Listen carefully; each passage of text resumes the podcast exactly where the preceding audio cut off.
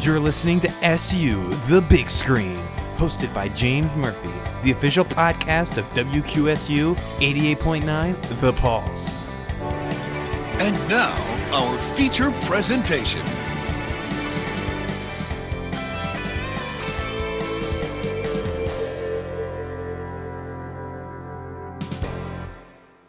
Hello, and welcome back to another episode of SU The Big Screen, hosted by me, James Murphy.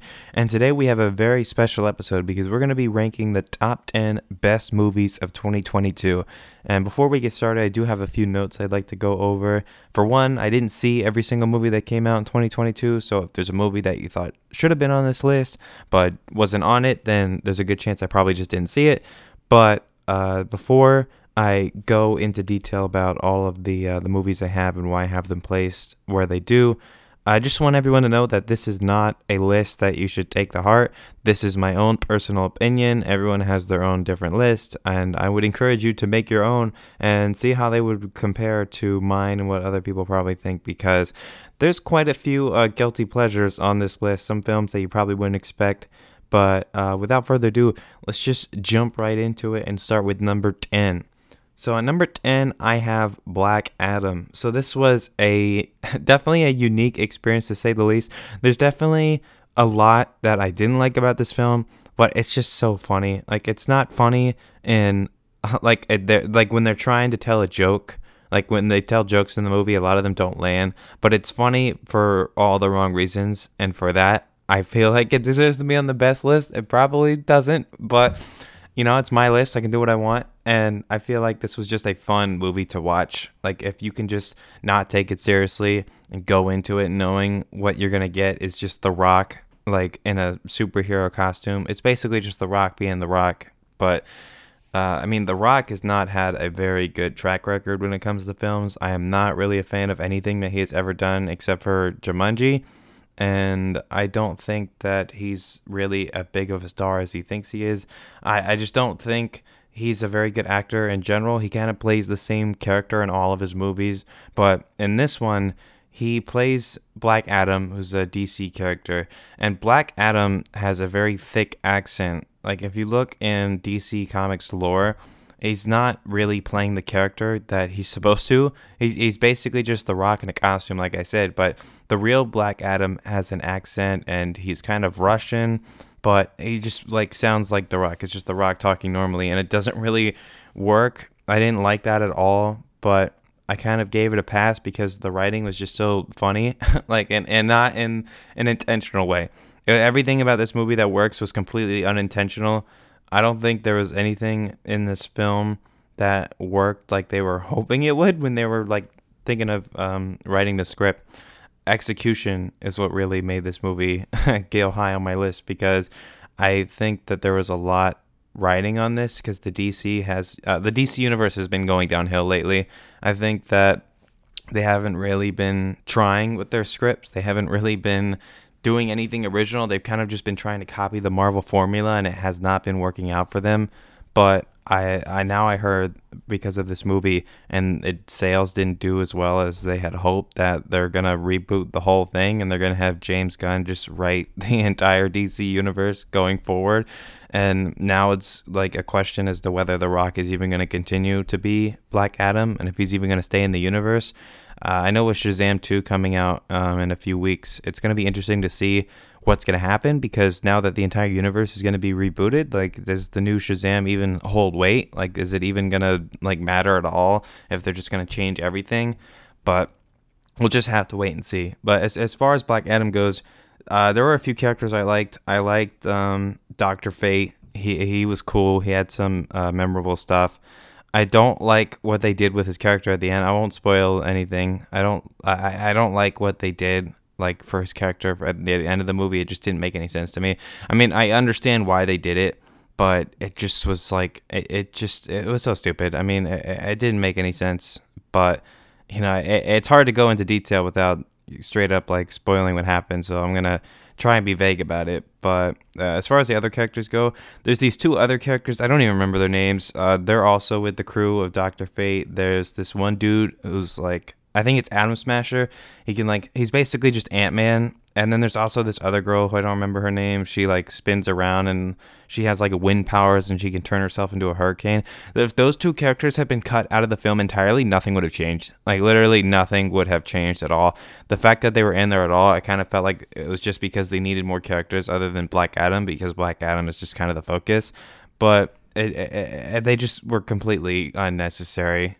And there was a um, Hawkman. Hawkman was cool. He had a few good moments. He's basically like Black Adam's opposite, where he's like, "Oh, we can't kill people because killing people is wrong, and if you kill people, you're not a hero." So, and Black Adam's like, "Nah, I'm just gonna kill anybody. Like, I don't care. Like, I'm not a hero. I never said I was a hero." So their kind of dynamic was cool to see. Um, but I think overall, as an entire package, it, was it was a good um it was a good film to sit through. It, was definitely not like of good quality, but it was fun. So I mean, I, I I think it deserves a spot at the very bottom of my list.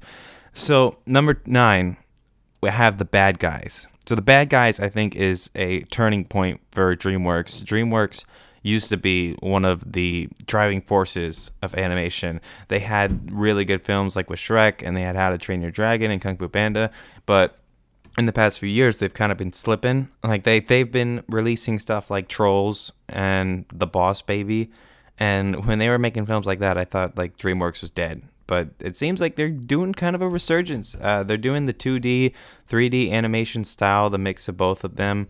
And The Bad Guys was a very good movie. It was very um, entertaining.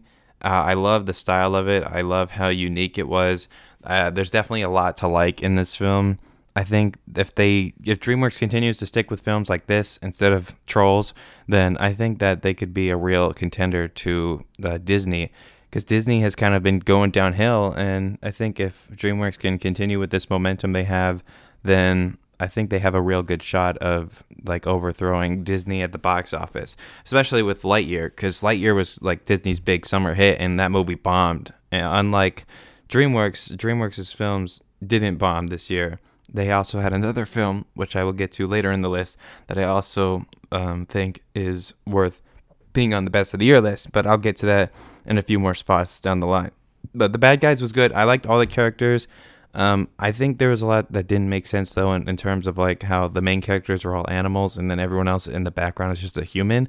Uh, I don't think they did a really good job on like building the world, but it's not really about the world. It's kind of just focused on on the main characters, which is the piranha, shark, wolf, uh, spider, or no, tarantula, Mrs. Tarantula, and um, one of the oh the snake, yeah, the snake, and the snake um, character he was really cool because he had a cool dynamic with Wolf and kind of like Black Adam and Hawkman. It's like Snake. He's like, I want to be a bad guy, and if you don't want to be a bad guy anymore, then you know you're not really part of our crew. You're not really my friend.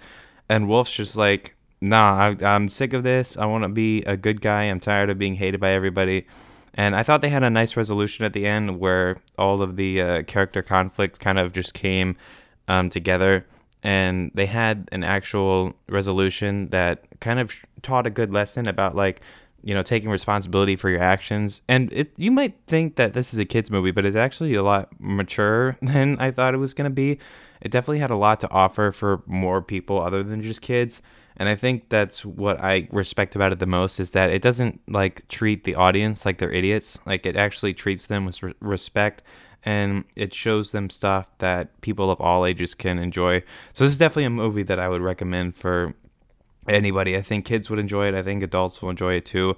And that's kind of the uh, the best you could ask for for any um, animated movie because when it comes to animated films, a lot of people just assume that animation is for kids, but it's not. There's a lot of mature stories out there that are told in animated forms that I think a lot of adults just miss out on because they have that barrier in their minds that it's not meant for adults, it's meant for kids.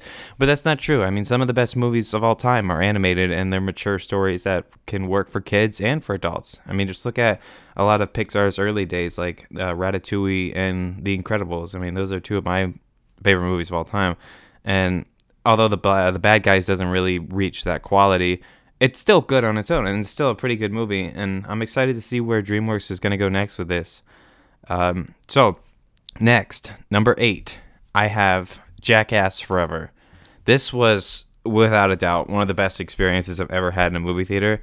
And it was just so it was so funny. It's so great to see, you know, the Jackass crew continue to do what they've been doing for years now. Uh, this is a movie that I never even thought was gonna be made. I thought that they were done after three. So to see them come back and the fact that they could make a movie like this after so long between uh, last year and when they made Jackass 3, I think it was like 10 years before they released um, uh, Jackass Forever, and the fact that they seem like they just don't miss a step, you know, after so long, it's crazy to me that they can continue to do what they're doing and what they're doing with their bodies. It, it's just insane. I laughed so hard. there were so many good uh, uh, skits in this film and so many stunts that were insane. There, there was moments where I was laughing. There was moments when I had my jaw just open because I couldn't believe what I was seeing on the screen. There was a scene where uh, I think it was uh, Steve-O. He had a queen bee attached to his hand, and he was completely naked, and he ha- he just surrounded by himself by bees by holding the queen, and he was covered in bees from like head to toe, and it was just so sick and so like stupid. Uh, that, that that was the most memorable moment for me. There was another one where I don't remember who it was, but one of the guys like was just planking on the ground, and this other dude had like a pogo stick and the guy on the ground was testing how like his cover on his balls like you know i don't know the term for it but the baseball covers that they use for to protect their balls from baseballs like getting thrown at them. He had one of those covers on and they were trying to test to see if the pogo stick could like withstand the cover and unfortunately for him it did not. And it was just so funny. There's just a lot of moments that are absolutely insane and so fun to watch and it, it, was just a blast. And you know, by the way I'm describing it, you might be surprised that I have it so low on the list. But I mean, you got to remember that this isn't like a, an artistic film. this isn't like you know a film that's trying to be emotional. It's just a bunch of guys doing stunts and just like just doing pranks and hurting themselves for our entertainment. And I think for that, it's worth being on the list alone. But I, I think eight is a good spot for it. It definitely was an enjoyable watch, and it's definitely something that I would recommend to everybody. Uh, but uh, probably not people who are weak of heart though, because there are some intense stuff. Like there's a lot of intense moments in this film, and not intense in like a nail biting way, but intense of like a you're watching the screen and you're like, I can't believe that this is on my screen right now, and they're actually doing what they're doing. I don't want to say too much because I would prefer that you just go out and see it for yourself. Um, but I mean, it's kind of hard, like I said earlier, to just kind of describe these films without uh, spoiling it. But I mean, it's just, I, I, definitely would just recommend you just go watch it because no amount of words can describe how insane this movie is. So at number seven on my list, I have The Menu, and this is a film starring Ralph Fiennes and Anya Taylor Joy and Ralph Fiennes plays a head chef on this restaurant on an island that he owns, and he invites all of these guests out to try his food. And it turns out that the guests are actually going to get a lot more than what they bargained for. and that's all I will say without giving away too much. Uh, this is a thriller film. It's definitely not a thriller from what you can expect you know, on uh, from watching the trailer or looking at the poster. It doesn't look like a thriller when you see that, but it is absolutely is. It, it goes balls to the wall after this one scene and like the 20 minute mark involving one of the chefs and himself, like being one of the courses um, for the guests, and that's all I'll say about that one. Uh, but it, it, from that scene on, it's just balls to the wall, just straight up thriller and it's very intense in a good way. It was definitely more intense than I thought it was going to be. I mean, when you look at a film like this, you think it's just going to be like a foodie film and it's going to be like a bunch of people just go to this restaurant and eat food. It's not that at all. It has so many layers and it has so many different things that you can analyze from it. It's definitely something that has a lot to offer for everybody because even if you look at this film at face value as like a film of just like you know food critics going to a restaurant to review food. You could take this like kind of concept and attach it to anything. Like you take a bunch of movie reviewers to go like to an island to see a movie. Or you take a bunch of like painters and you take them to an art gallery to see a head like paint uh, like a painter. Uh, you know there's, there's not very good examples but you, you get what i'm saying. Like this is something that doesn't apply to just food. You could take this entire concept and apply it to anything. And I love how well done they did with, you know, the deeper layers that they had of this film and the deeper meanings of the things that they were trying to go for. This was definitely a film that you can tell there was a lot of effort put into it. The script is great. There was a lot of um, parts written that were very smart and there's just little nods and little details that really stood out because this is a film that just goes with less is more and that's like one of the best things a film could ever show is less than more because a lot of films they feel like they have to be flashy and they have to show a lot and you know if they get bigger and bigger and bigger they start to lose their focus but this is a film that knows what it is and it hones in on its concepts and its themes and ideas and it executes them perfectly. Like it's really good. I i, I just can't really put into words just how good this film is because it, it's just so hard without spoiling it. So this is one that I will also recommend. Uh, all these films that I have on my list, I would recommend you go check out. But this one especially, I think it's definitely worth your time if you're into thrillers in general. And that's probably the best way I could describe it. It's just an intense thriller that has so much to offer, even more than just that. So at number six, I have VHS 99. This was a straight to a Shudder film. Shudder, for those of you don't know, is a horror uh, streaming site. It's basically the Netflix of horror, and there's a lot on there that's kind of just bad. Like it's just, Shudder is not really a good site, but VHS 99 is the fifth uh, movie in the VHS franchise. VHS, for those of you who don't know, is an anthology horror film franchise where different directors can come in and make short films and they'll get added together into one giant film and it tries to give a cohesive narrative for all the short films to be together. Sometimes it doesn't really work, like with VHS Viral, which is the third one. I think VHS Viral is really bad, but after that, I didn't think there was going to be any more VHS films, but surprisingly enough, we got this one, and this is the fifth one. Shudder also did VHS 96, I believe was the name of the last one. That one came out a few years ago, and they did the exact same thing with that one that they did with this one, except for this one, the shorts were actually really good. Uh, 96 wasn't bad. It was definitely a good return to form for the franchise because VHS Viral kind of just killed all the momentum from the first two. And the first two are really good. So after Viral, I thought for sure there was no way they were ever going to go back to the same quality as the first two. And this one, I think it's as close as it uh, gets in terms of being in good quality compared to the second one. Because VHS 2 is like an insane, like scary horror film. And it's very underrated and one that a lot of people have not seen or heard of. So that's why I wanted to include this one on the list because it is it's it's great. Like the last segment in particular of VHS 99 and it involves this uh, pair of friends, and they end up getting sent to hell in a exorcist uh, gone wrong. And that's just one of them. And there's four other segments, and they're all unique and different in their own way. And there's not really a cohesive narrative with this one. They kind of replaced that. Like with the other films, they always had like a narrative that had a reason for all the films to be together. Like in the first two, there's just like uh, scenes of these people going into this house and they just watch the tapes. And like in the first one it's just a bunch of like robbers break into a house and they needed to steal the tapes for an employer of theirs who hired them to do it. So when they get to the house they start watching the tapes and that's how the short films you know go throughout the film. But in this one they just kind of don't have a narrative at all which I actually like because it's unique and it's different from the other ones. Because in the last one, there was a narrative of like these police officers where they raid this building, and while they're raiding the building, there's tape just playing on the screens as they're going through, and that's how the films show the tapes throughout the movie but they just straight up like get rid of the narrative and i think that's good in my eyes because the narratives have always been my least favorite part of the vhs films i don't think they really needed to have them all be connected in a way uh, there was no narrative in this one, so there was no way to connect all the short films, so they're kind of just playing them all back to back to back. But that was perfectly fine with me. That didn't bother me at all, because I think the short films here are as good as they've gotten since the second one. But yeah, I mean, in, in this film, there's five different short films, and obviously some are better than others. I think the first one is probably the weakest one, so it was kind of good uh, in a way that they started with that one because it all kind of just goes uphill from there. But uh, I think other than the first one, the others are all very good and they're all unique in their own way. And, you know, it's not something that you would think would flow very well because there's no narrative, like I said.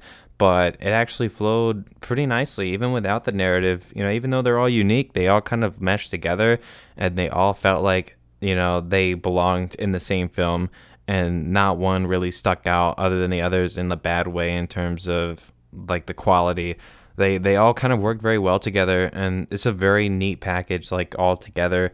This film as a whole has a lot to offer and i definitely would recommend it if you're a horror fan especially. And if you've never seen any of the vhs films i would definitely recommend the first two. Just skip the third one. Vhs viral just don't even watch it. Just don't even watch it. All right, so now we are at the halfway point. At number five, I have Sonic the Hedgehog 2.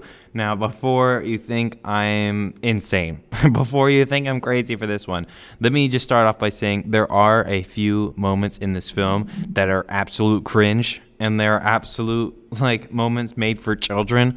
Like there's a scene involving Sonic and Tails having a dance off in a bar against this like Rasputin looking guy and he just starts like doing like Russian dances and stuff. It was it was so cringe. I wanted to die, but um, and there's also moments where like Dr. Eggman, he's like doing Fortnite dances. It, it's so stupid, but ignoring those small few moments, the entire film as a whole is so fun. Like it's just such a fun film. That's probably the best word I can use to describe it. And this is 100% probably a guilty pleasure just for me. And I'm not even that big of a Sonic fan, but this is probably one of the most like fun movies that I've seen in a long time. It was definitely a movie that it was entertaining to watch, and there were moments that all stood out on its own as being like great.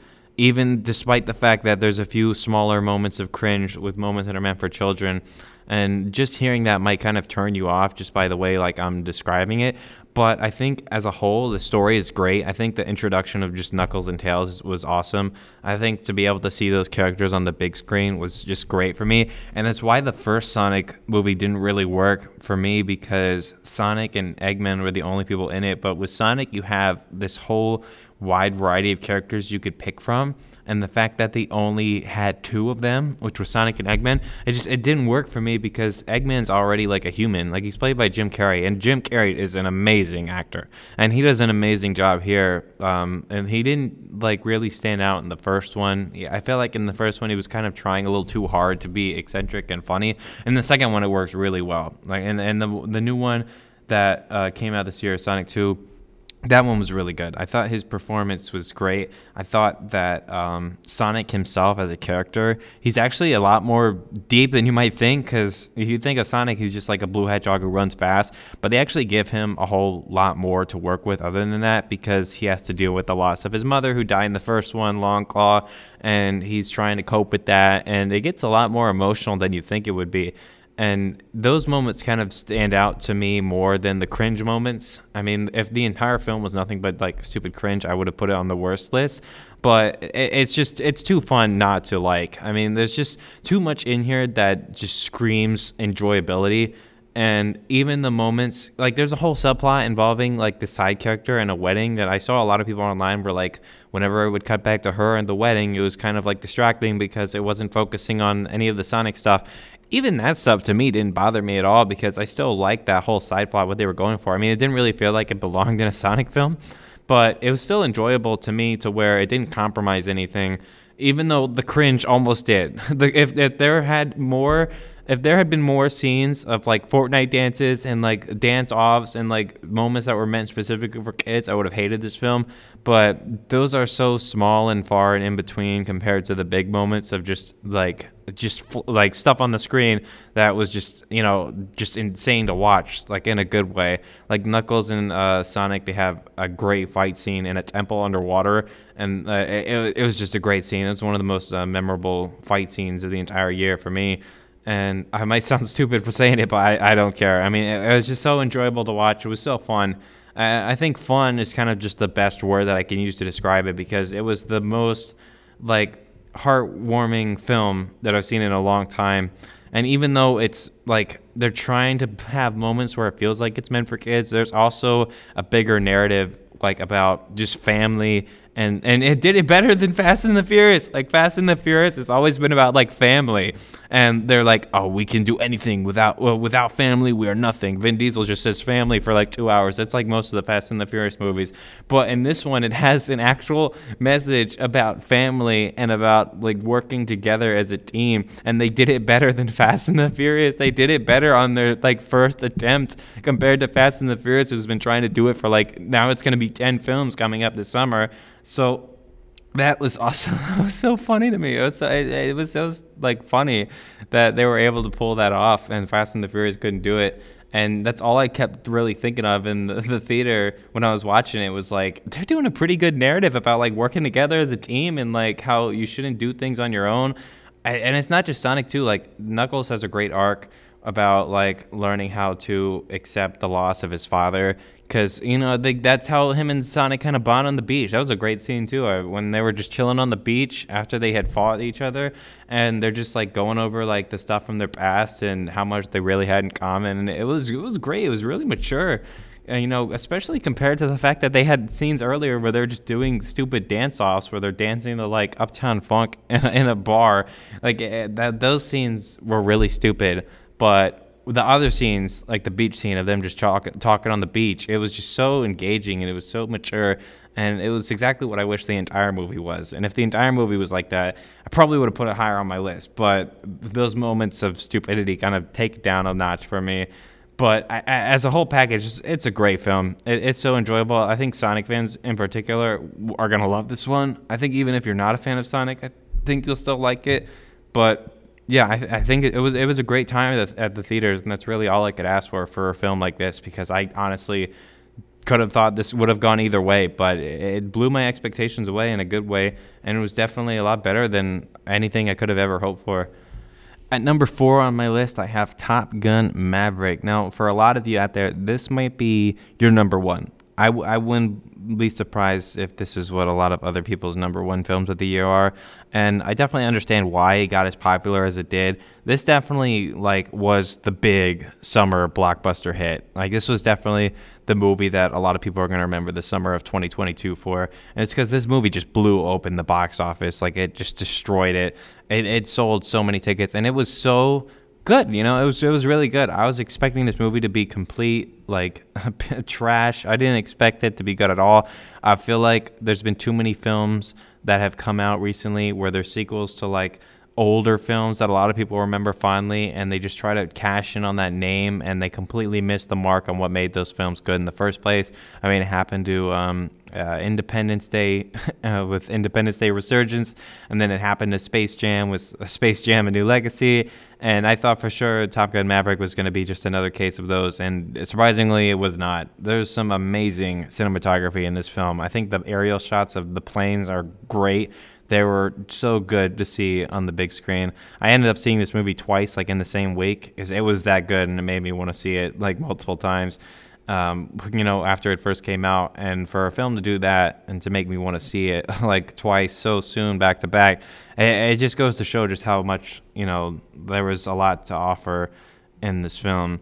I think for a Top Gun film, the first one was not very good. like I, I don't like the first Top Gun at all.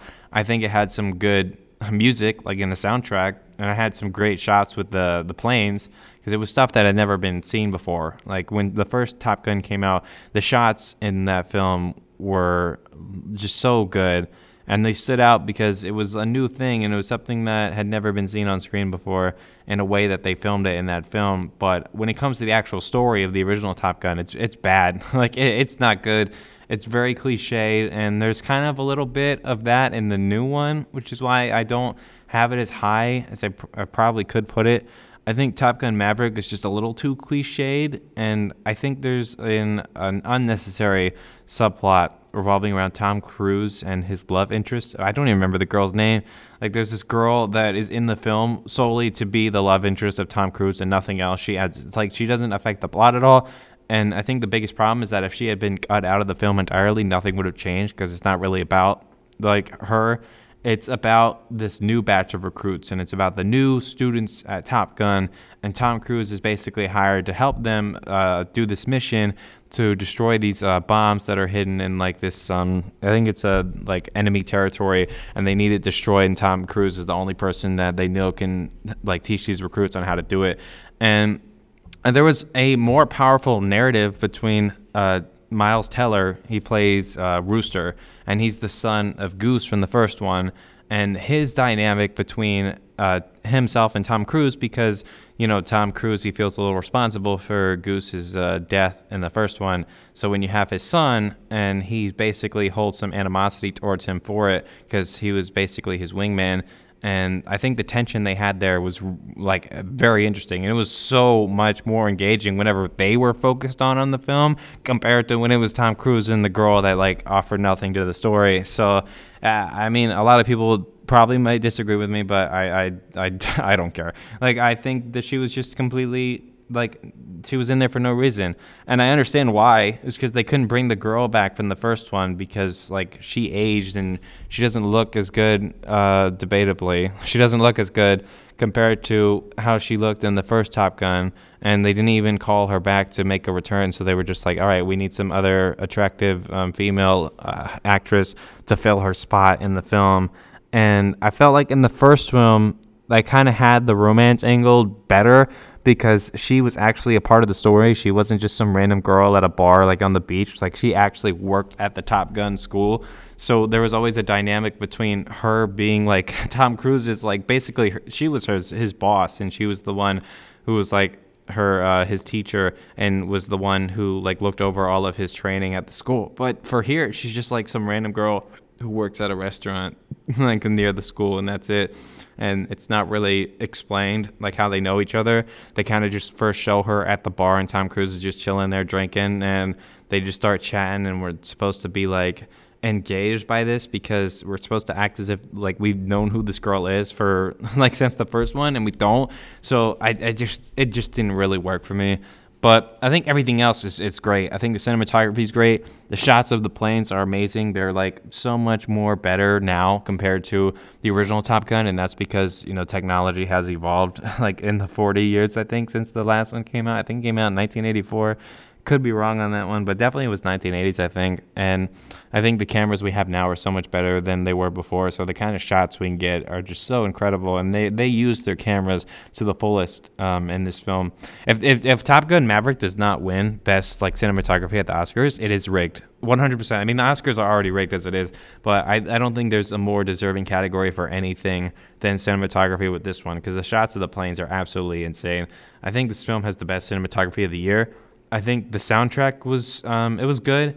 Uh, at first, I didn't like the the scene with them just chilling on the beach playing uh, football. I think is what they were playing, and they had like a One Republic song. I personally don't like One Republic at all, but even the, even their song for this film, uh, I ain't worried. I'm I'm pretty sure that's what it's called.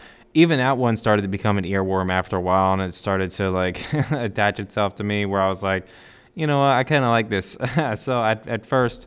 Uh, there's just a lot of moments that you think are very cookie cutter, but then the more you think about it, the more you're like, no, I can see why they did that. And uh, there's just a very good, uh, heartwarming ending as well involving uh, Tom Cruise and uh, Rooster. And they both are a huge part of the film. And I wish they were focused on a little more. But I did like the the resolution they had at the end, where they kind of wrapped everything up in a nice little bow and uh, yeah, it's it's a great package as a film. It's it's it's great, and I mean, I'm sure if there's any film on this list, it's probably this one that you've seen. So I mean, I, I would be very surprised if you haven't seen this one already. But if you haven't, definitely go check it out. So number three, I have the Batman. So Batman, for those of you who don't know, is probably my favorite superhero of all time. The Batman, I think, has the best movies. I think he's the coolest. I think that he has the best narrative arc that you could ever put in a film because of the loss of his parents and there's so many different villains in the Batman world that there's so many different things that you could do with him and I definitely know that's why there's so many Batman films out there because there's so much you could work with with this character and uh, this new one it's great uh, one thing that I didn't like though was that uh, the Batman is a character who's basically kind of two different people. You have Bruce Wayne, who's the playboy billionaire, the rich guy who is full of charisma and he gets the ladies, and then you have the night version, which is where he puts on the bat costume and he beats up criminals. And in this film, he's kind of just like brute, like emo Batman the entire time. He's basically like has no charisma when he's Bruce Wayne. When he takes off the bat suit, he's kind of the same person, which I didn't really like that much, but I kind of give it a pass because I think this is just like the early years of Batman is when this film takes place.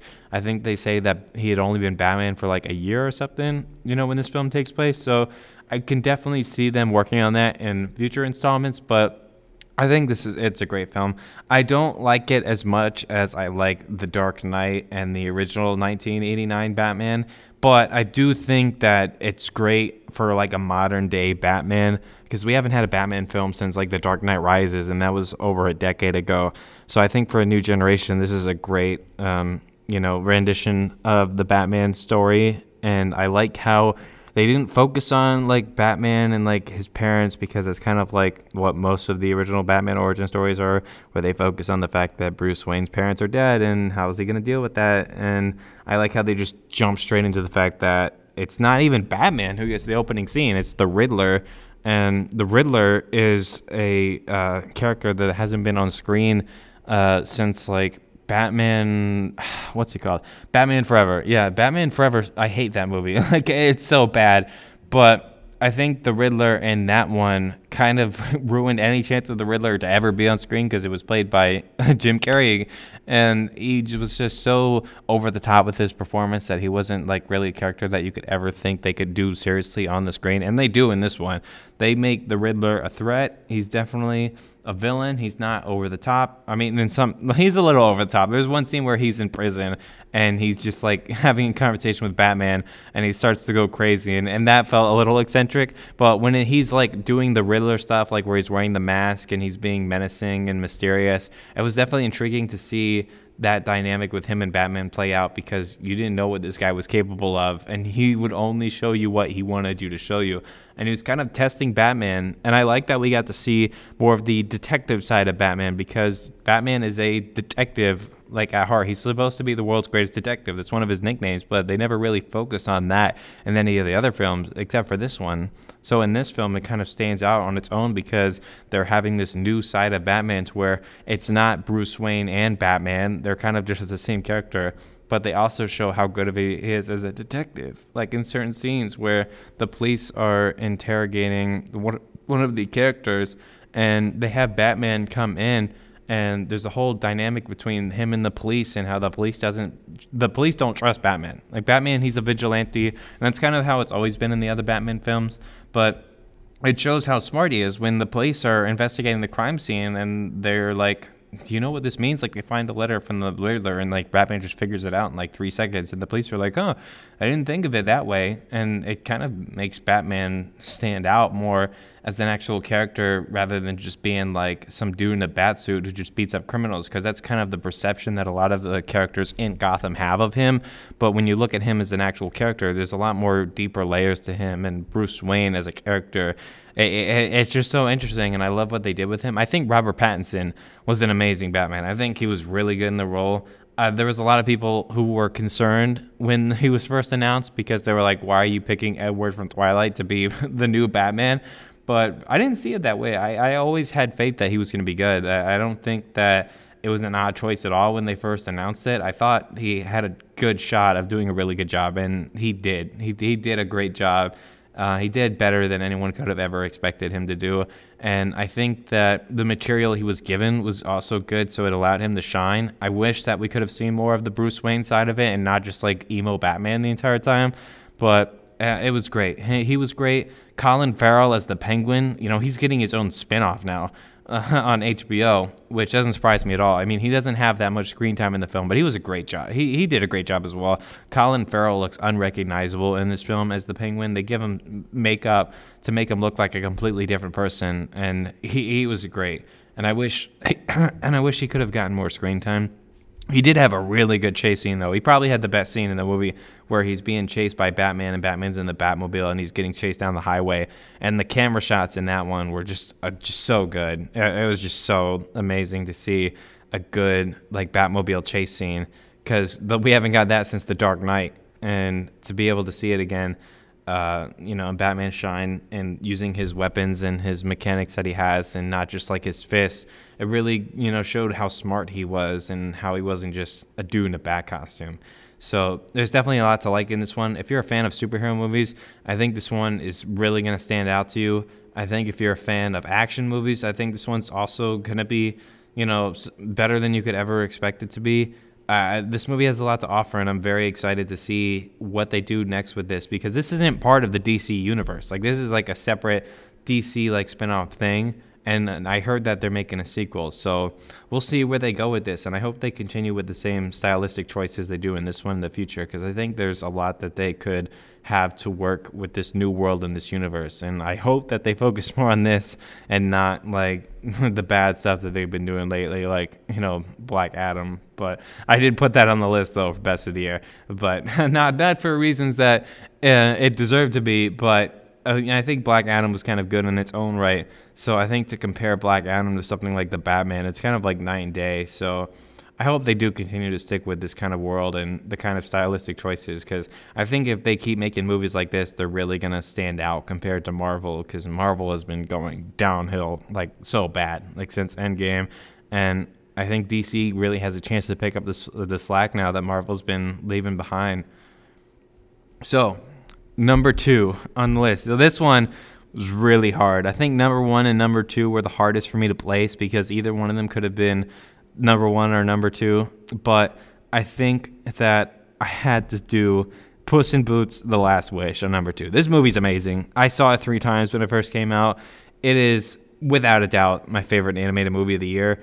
It is a film that kind of gave me hope in DreamWorks again like the bad guys when that movie came out i was like okay dreamworks i see you like i, I see you're trying but with this one i was like blown away this is the best dreamworks film since like how to train your dragon like without a doubt it, it was just so good puss in boots has never been more interesting in the shrek world even without shrek in it it still holds up on its own i think this is the best shrek like franchise film since shrek 2 which is insane because that's something that I never thought was going to happen. like I thought that it couldn't get any better than Shrek 2, and this one really gives Shrek 2 a run for its money. I mean, Shrek 2 is just one of the greatest films of all time. This one is also one of the greatest films of all time.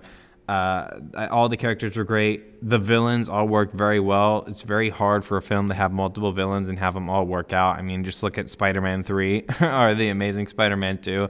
But this film has multiple villains and they all fit well in the story. Uh, it's very deep. It's very mature. It's what I like. It doesn't treat the audience as if they're stupid children. It like treats the audience with good morality uh, lessons about dealing with death. Because you know, in the film Puss in Boots, he's on his last life, so it's basically about him finding himself and you know what is he going to do with his last life. And it goes very deeper than you would expect it to. And this is definitely not a movie that was meant to be a kids' movie. This is a movie that can be enjoyed by anybody. I don't think there's anybody who could watch this movie and not like it. It's it's that good. Like it's just amazing. The animation looks great. It's basically took the style from Into the Spider Verse and put its own unique twist on it, and it worked really well. There's no way this movie probably wouldn't have been as good as good if they had filmed it in the style of the regular Shrek movies. I think the 2D, 3D style is really good, and I hope that DreamWorks continues to make films in this style. And uh, it, this movie is just, it, it's great. I saw it three times in the same week, literally three times. I can't remember the last time I ever saw a movie in theaters like so many times back to back to back. you know, with Top Gun, I saw it twice. This one I saw three times in the same week, and I s- still would watch it like four, five, six more times. Like it, it's just uh, there's no like again that's like, I feel like I say this a lot, but there's not really any words that I can say to describe how good this film is. Uh, all the characters are great. There's not a single thing in this film that I can say that I didn't like. There's nothing like even with the other films, like I could always think of like one or two things that stood out to me as not being as good quality as the rest of it. But with this film, everything is just so amazing and it hurts. It hurts so much that I couldn't put this at number one. But there's one other film that I thought was better than Puss in Boots: The Last Wish, And before we get to it, I do have some honorable mentions that I want to talk about. Uh, the first one is Avatar 2. Uh, this film was it was all right. Uh, I definitely think it was too long. I think the last hour definitely drags. There is a uh, final climax where the it's basically nothing but fighting for the last hour, and then once the fight's over, there's still another like 20 minutes. And once the fighting stopped, I was like, God, please, just get me out of this theater. Like I I, I just wanted to leave immediately because it definitely dragged, but I think outside of that, there was definitely some cool special effects. I don't think they really stand out as much as the first Avatar because back when the first one came out, we didn't really have that technology, but now everyone has that technology. So the special effects don't really stand out as much as other stuff that you would generally see at the movies. But um, I think overall it was a it was a good film. I think James Cameron, the director, he definitely knows what he's doing and now they're going to make multiple of these. I don't know how that's going to go. I mean, this new Avatar 2 made like $2 billion. So it, it definitely seems like Avatar is here to stay, whether I like it or not. But whether I like it or not, I, I don't even know at this point. So we can only hope and see where the next one goes. Uh, another honorable mention I have is Prey. This was the straight to Hulu uh, film that was a reboot uh, slash prequel of sorts to the Predator franchise, which is a franchise that I like a lot. Um, I think Predator is one of the coolest like characters in like film. So the fact that they were giving a new spin on him was cool, and I liked how they t- it took place in Native American times, and the entire film kind of focuses on this one girl who's trying to prove herself to her tribe. So the entire film kind of like relies on her. It lies on her shoulders. She basically is the main character and the only character outside of the predator himself. So to see her fight with the predator was cool, and I think they did a great job of utilizing the setting to its benefit. Because this is definitely a film they could have just like had it shot in like modern times and it would have been like no different but that that's not the case. They they definitely utilize the fact that this film took place hundreds of years ago. And you can definitely feel the um, the atmosphere with the camera shots which definitely stood out to me as a lot. There was a lot of good shots in this film that I never would have expected to see in a Predator film. So the fact that they really upped the ante on everything compared to the last one, because I mean the last Predator film that came out was The Predator, and that was one of the worst movies I've ever seen in my entire life. So to go from that to this, it's a unique point. Um, you know, it's a unique turning point for the franchise, and I hope that they continue to stick with this. And I'm I'm curious to see where they go next with it. Um, and then the last honorable mention I have is Turning Red. I think this was the best Disney movie that I've seen in a while. I think Disney has kind of sucked like in the past few years, like really bad. And we're going to get to that. Trust me, we're going to get to that in the worst list next week. But I think Turning Red is a standout. I, I really liked what they did.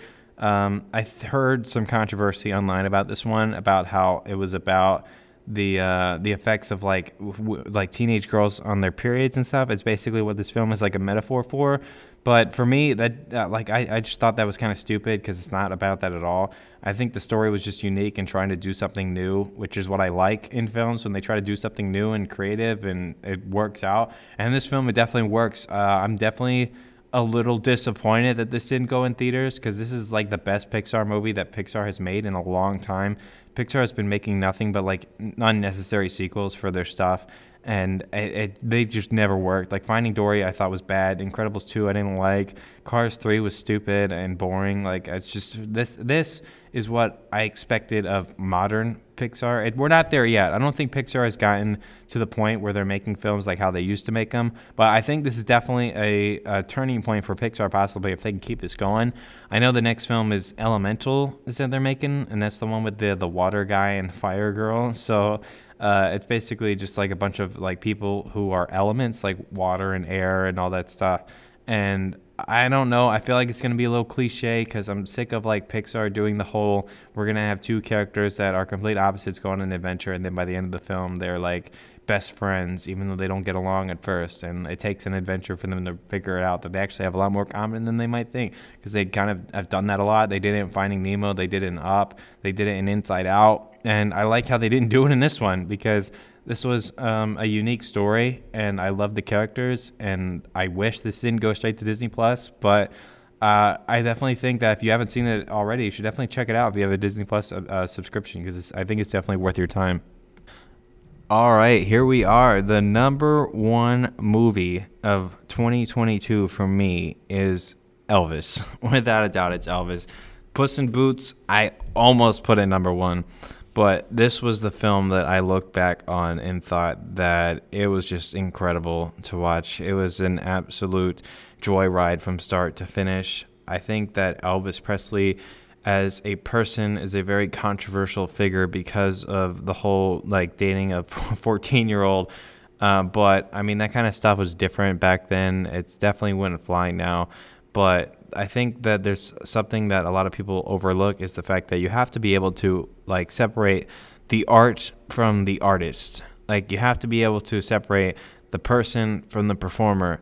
And Elvis as a singer he, he's he's a legend. Like he has some of the best music that's ever been made, like on this earth. He has some of the best songs. Like he has some of the best performances, like live when he was doing his performances. He gave his heart and soul into the music industry, and the story of his life was definitely one that was worthy of a movie like this. Uh, I'm not usually a fan of the biopics about famous people. I didn't like Bohemian Rhapsody at all. You know, the film about Queen. It, was just really bad, and I hated how cliche it was. But in this film, they like hold no punches. Like they straight up just show everything in his life for the most part that stood out to make him get to where he was and why he became such a legend. And I also love the fact that they had Tom Hanks play like his manager uh, Colonel Parker, I think was his name. Uh, but he was a huge like part of Elvis's career, and a lot of people didn't even know about his story and how like he manipulated Elvis to get music, and how he manipulated him into like getting what he wanted and his money. And I thought that the dynamic between him and Elvis was just so good. And I think what makes this film stand out more than the rest is that it's based on true events and Elvis is just a figure that a lot of people know is a legend, but don't understand how he became such a famous person because that was such a long time ago that Elvis was really in the spotlight. And I love how this film kind of brought attention to that. But I mean, Austin Butler as Elvis, like I know like it's stupid that he started like impersonating him in real life, like when Austin Butler, the guy who plays Elvis in the film, he does a great job, but I, I don't like how outside of the film when like he wasn't even on screen, he was starting to pretend like him and he was stealing all of his stuff like when he actually performs like in real life and when he goes on to like talk shows promoting the like promoting the stuff when he was dressing up as Elvis and he was just pretending to be him. I don't know if it like got to his head, but it was definitely weird to see like the stuff outside of the film like and how like behind the screens like, how he was really starting to become Elvis in real life because of the performance but uh, without a doubt this film this film is incredible I, I, definitely think that not a lot of people really understood what this film kind of meant for the music industry and to tell the story of a legend like this I definitely am excited to see if this will continue like if they make other films on the same type of other artists. I know they've made some before, but they've never stood out like this one has. I think that this was the most like awe I was at the theater of how like engaging I was. And there was nothing that I could really say that I didn't like about this. Well, except for like there was one song I didn't like. There was a, a, a remake of one of the older songs from Elvis's career. It wasn't him, but it was like a scene. It was a scene where Elvis was at a at a restaurant and he was inspired to make one of his. I don't remember what it was, but it was one of his more famous songs. He was inspired by this one singing lady um, at the restaurant who was singing the song about a hot dog. Uh, I, I, can't remember the name off the top of my head, but they had Doja Cat made a remix of that song called Vegas, and I don't like that song at all. I thought it was so out of place when they played it in the film because it does the film does such a great job of putting you in the world of like Elvis's time and like because like I think it was 60s, 70s, um, the 50s. It, it really does a great job of making you feel like you're in that era. And I think when they started playing Doja Cat, it kind of took me out of it a little bit but other than that, I think the entire film as a whole is great. It's like almost three hours long, and it felt like two hours, which is the best thing I could say for a movie of that length. Um, I mean, it wasn't like Avatar where I was definitely like over it after a certain point because it just kept going and going and going. But this film does not. It doesn't waste a single second, every part felt like it was necessary to explain his story and his life. I was so engaged. I was so in awe. And I think that this is 100% worthy of being the number one best movie of 2022. So that's my list. Uh, I'm curious as to what other people would have their list be. Uh, I think that uh, every list is going to be different. Everyone's unique. This is my own personal opinion. And I think that this is a list that I'm happy with. And I think that next week, when we talk about the top 10 worst movies of 2022, that is going to be a fun episode because I have a lot to say about those films compared to the best of the year. Uh, I think I said it in the first week where I was like, the worst is always harder than the best, and it is.